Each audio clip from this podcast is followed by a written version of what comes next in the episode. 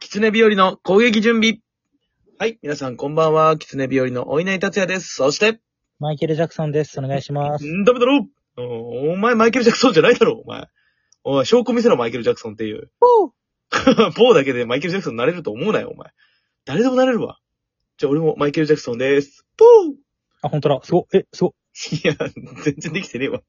モノマネ自体。えーはい。ということで、えー変なこと言っておりますけども、えーこの狐日和の攻撃準備は、めえー狐日和がメディア進出に向けて、トークスキルを身につけるべく、日常であった出来事をお話しする番組です。キツネメディアって言って今。狐メディアがね、あるかもしれないでしょう。はねいよ。何も間違ってませんよ。ね、えー、ということがございますけども、今日は、えー、なんていうんですかね、こう、遠距離配信です。遠距離レイヤーみたいに言うな気持ち悪えー、い。リモートって言ってくんないリモート配信です。イェーイはいリモートが出てこなかったんだよ。ねえー、ということでございますけど、今日はですね、えー、ちょっと再放送をしようかなと思っております。再放送じゃないよ。再収録。再収録をしようと思っております。 頼むよ。うん、あのーちょっとね、東京ネタネタ、えー、おお祭りライブ。お祭りライブじゃないよ。違いました勝手にフェスティバル化しないでもらっていいかな。あれ違いましたっけまあまあまあまあ、大体合ってるけどね。東京ネタネタライブというものがございまして、えーそれが終わって、その終わった直後に熱い気持ちをね、収録した配信があったんですけども、なんかね、僕の携帯がぶっ壊れてね、あの、6分頃から全部雑音になるっていうね。はい。あの、あの現象は何だったのかわかんないんしだかけど。も全部、そう、収録が止まる、なんかね、勝手に停止ボタンを押されるといそううな謎んので。すよ。謎の現象が起きて。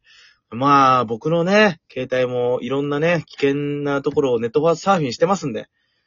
うん。いろんなバグがね、入っちゃうんですよね。でバグもそうだし、だって、普通携帯ってさ、うんその液晶画面が割れるじゃないですかうん。うんうん。あの、オリナルの携帯裏面割れてたからね。背面がね、バッキバキだったね。どういうことと思って。ていうか、背面がガラスなのって俺思ったし、割れた時。背面ガラスで、え、なんでこんなバキバキなのみたいほんと怖いよ。もう全部ぶっ壊れてたからそな。うーん、でももう携帯直しましたから。もうそんなことになることはないと思いますし、えー、デザリングという機能をね、あの、つい先発掘したんで、えー、iPad でも外でも取れることになったんで、えーはいそんなミスはもう二度と起こんないようにします。よろしくお願いします。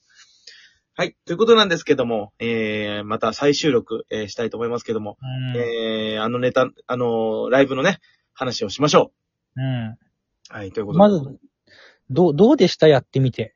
いや、どうでしたかって言われるとね、まあだから、いや、大きい舞台に立たせてもらったなっていうのと、えー僕なんかはあのー前の事務所のオスカープロモーションの、えー解散ライブで、あそこのステージ一回立たせてもらってるんで、うんえー懐かしいなと思いつつ、その、なんでしょうかね。あーなんかもう、ある意味その、北沢タウンホールっていう、なんだろう、ターニングポイントみたいな場所だったんで、その、いきなりこう、事務所所属所属してたのに、フリーになる。もう、世に放り出される。どうしていいかわかんない。くなる。その時にね、行ったところなんで、もう結構思い出深かったんですけども。ああ。うん。でもいざ立ってみたらですね、なんか、あ、意外とそんな、なんだろう、もっと大きく捉えてたけど、そんなに大きいもんじゃなかったなと。そうね。うん。ねなんか、そんな感じがして。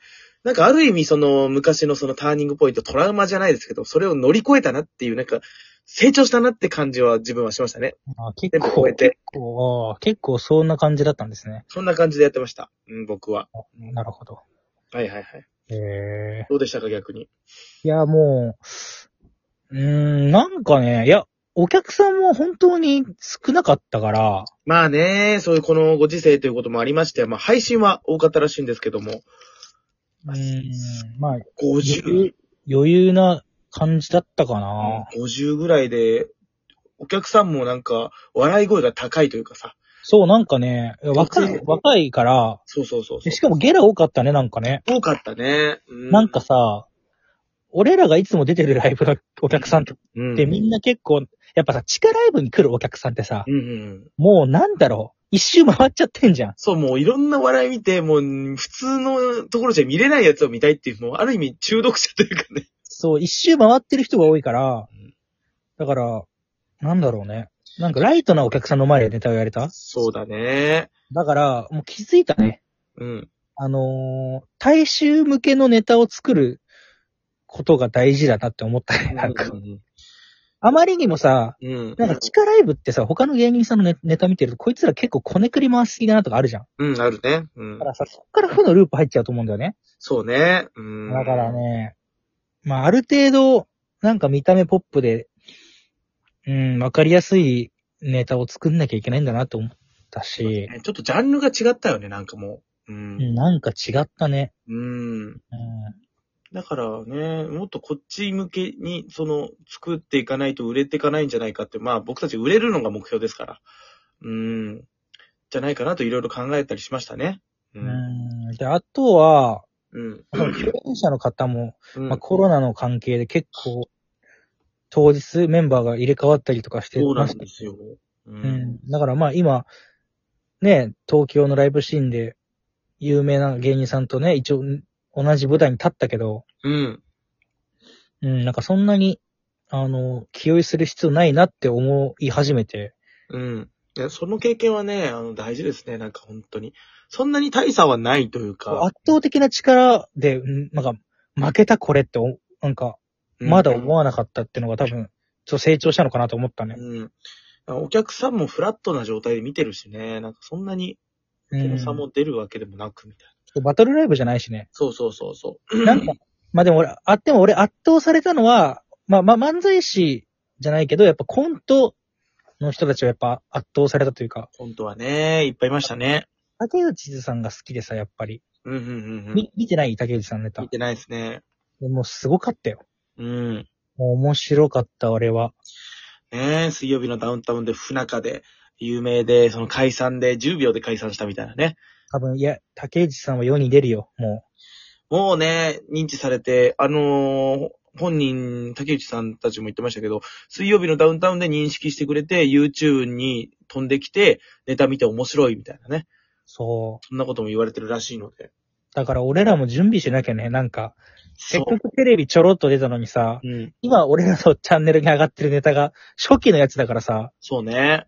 恥ずかしいやつはちょっとね、 消すまではいかないけど、ちょっとちゃんと上げなきゃなってのはあるよね。あというか、うん、まあそうだね。あーまあマングルとかでの、と、撮ってたらネタね。まうんあ、あ。げれたらよかったね。うん。質のいいやつとかをね。ね、ちゃんとそうだね、あのー、前回のマングルで、えー映像は撮れなかったけど、まあ、ツイキャス配信をしてたので、普通に映像撮って、いい出来ができたら、もう上げちゃってもいいかもね。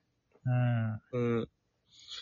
そんな感じでございますよ。ね他はどうでしたかねうん。まあ、楽屋、 楽屋で全然喋れなかったよね。まあ、楽屋がね、居づらかったっていうのはあるよね。多少顔見知りは何人かいたんですけど、その、だけど、とか、うんね、ゴールドステージの、えー MC をやってくれたモンローズさんとか、まあ、竹内ずずさんも、 あのーちょこちょこっとライブ被ってたこともあったり、ね。あと、まあ、薩摩川さんと、どんぐりたけしさんと、そうそうまそ。あ、そうんぐらいかな、でも。うーん。かなぁだから、ちょっと終わった後にね、ちょっと目標が改めてできたのが、まあ、ああいうレベルのライブをどんどん立っていって、顔見知りを作っていって、あのー気まずくならない楽屋になれればいいね、みたいな話をしたね。まあ、あとはね、テレビ収録で、まあ、お稲荷なんかはほら、あの、ラパルフェの、ラパルフェさんね、一回挨拶してるんで、まあ覚えてくれてると思そうういよ。うつながりうん。でね、うん、知り合い増やせればなと思いますけど。そうよね。だから多分あそこのメンバーって、中のテレビ収録とかで被って、ちょこちょこ話す機会あるからどんどん仲良くなってってるとは思うんですけども。そうそう。まあ、あとは、なる劇あー、だろう出ね。てるしね。うんうんうん。まあ、あと、まあ、K プロにもハマりたいしね。そうだっすな。はい。そうだっすよ、本当にね。なんで、すがさんみたいになってんだよ。ええ僕、もともと出すっていう人ですよ。ね。なんかそうですよ、本当に。ああーと、あと、もう、優勝のご褒美ライブ、あと3つ残ってるはずだけど、多分こっちから言わないと出してくんないから、うんうんうん。それはね、俺はもう手札をもう持ってるから、いつでも、あの、スタッフの人に、あの、いいつですかって俺送る準備できてるんで。うん、うん、うん、うん、うん。ねえ、その行動力はね、素晴らしいと思う反面、ちょっと恐ろしいと思う時もあるけなんどでね。なうんんで。いや、でもね、本当にね、それはね、必要な向上心であり、ね、あの、僕にないものである、ある、あるありますんいやで。いや、約束じゃん。だって優勝したら、ご褒美ライブプレゼントってライブ MC で言ってるのに、それをないがしろにしたらうん。ダメだろうっていうのはあるじゃない。だから、俺的な考えではさ、そのさ、いや、呼ばれないって、あ、権利はあるけど、呼ばれないってことはそういうことなんだなって自分の中でさ、こう、秘めちゃう人だからさ、違う違う。絶対普通に忘れてるし、うんだって向こうだってめんどくさいから、まあ、今までの既存メンバーの方が、うんうんうん。まあねね、、手で取れるから、まあいいやってなるでしょ多分、だってもうそもそも俺らの評価がゼロなんだからさ。うんうんうん。言っていかないとね。うん。だから俺にないものを持ってるから、それはね、ありがたいと思いますよ。うーん。それ動かないとダメ。現状、維持で終わっうんうん。まあ、あと2分ぐらいですけどね。あと言いたいことといえば、えーモンローズさんが優しかったっていうのと、た。ね宮。本さん。宮本さん。まあね、あのー緊張してたら二人ともね、私は抱擁して頑張れ大丈夫だよなんて言う言う言ってくれて。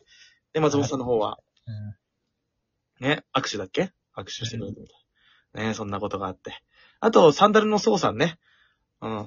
サンダルのソウさん、あの、似てると話題のサンダルのソウさんと、えー、またごあ、いいご一緒をすることになって、ね、楽屋でパッと会ったらさ、こう、目があって、あーみたいな感じで、うん、あ、またいやでも、ねお稲荷はずっと下向いてたから、俺がトントンって叩いて、おい、挨拶しろみたいな感じで、やったけど。気づいてなかったもん、まず。うんそう、だからもうずっと下向いてたから、お前もうずっと荷物ガシャガシャしてたから。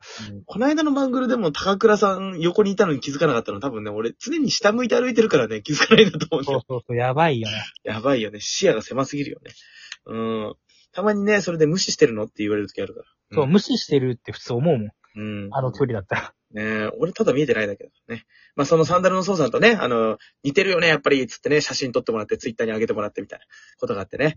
えー、またサンダルのソウさんとね、会ってね、あの会うたんびに写真撮ろうかななんて、そんな目標も立てております。うん。はい、ということでございますかね。はい。あとはないですかないです。あ、こんなところでございました。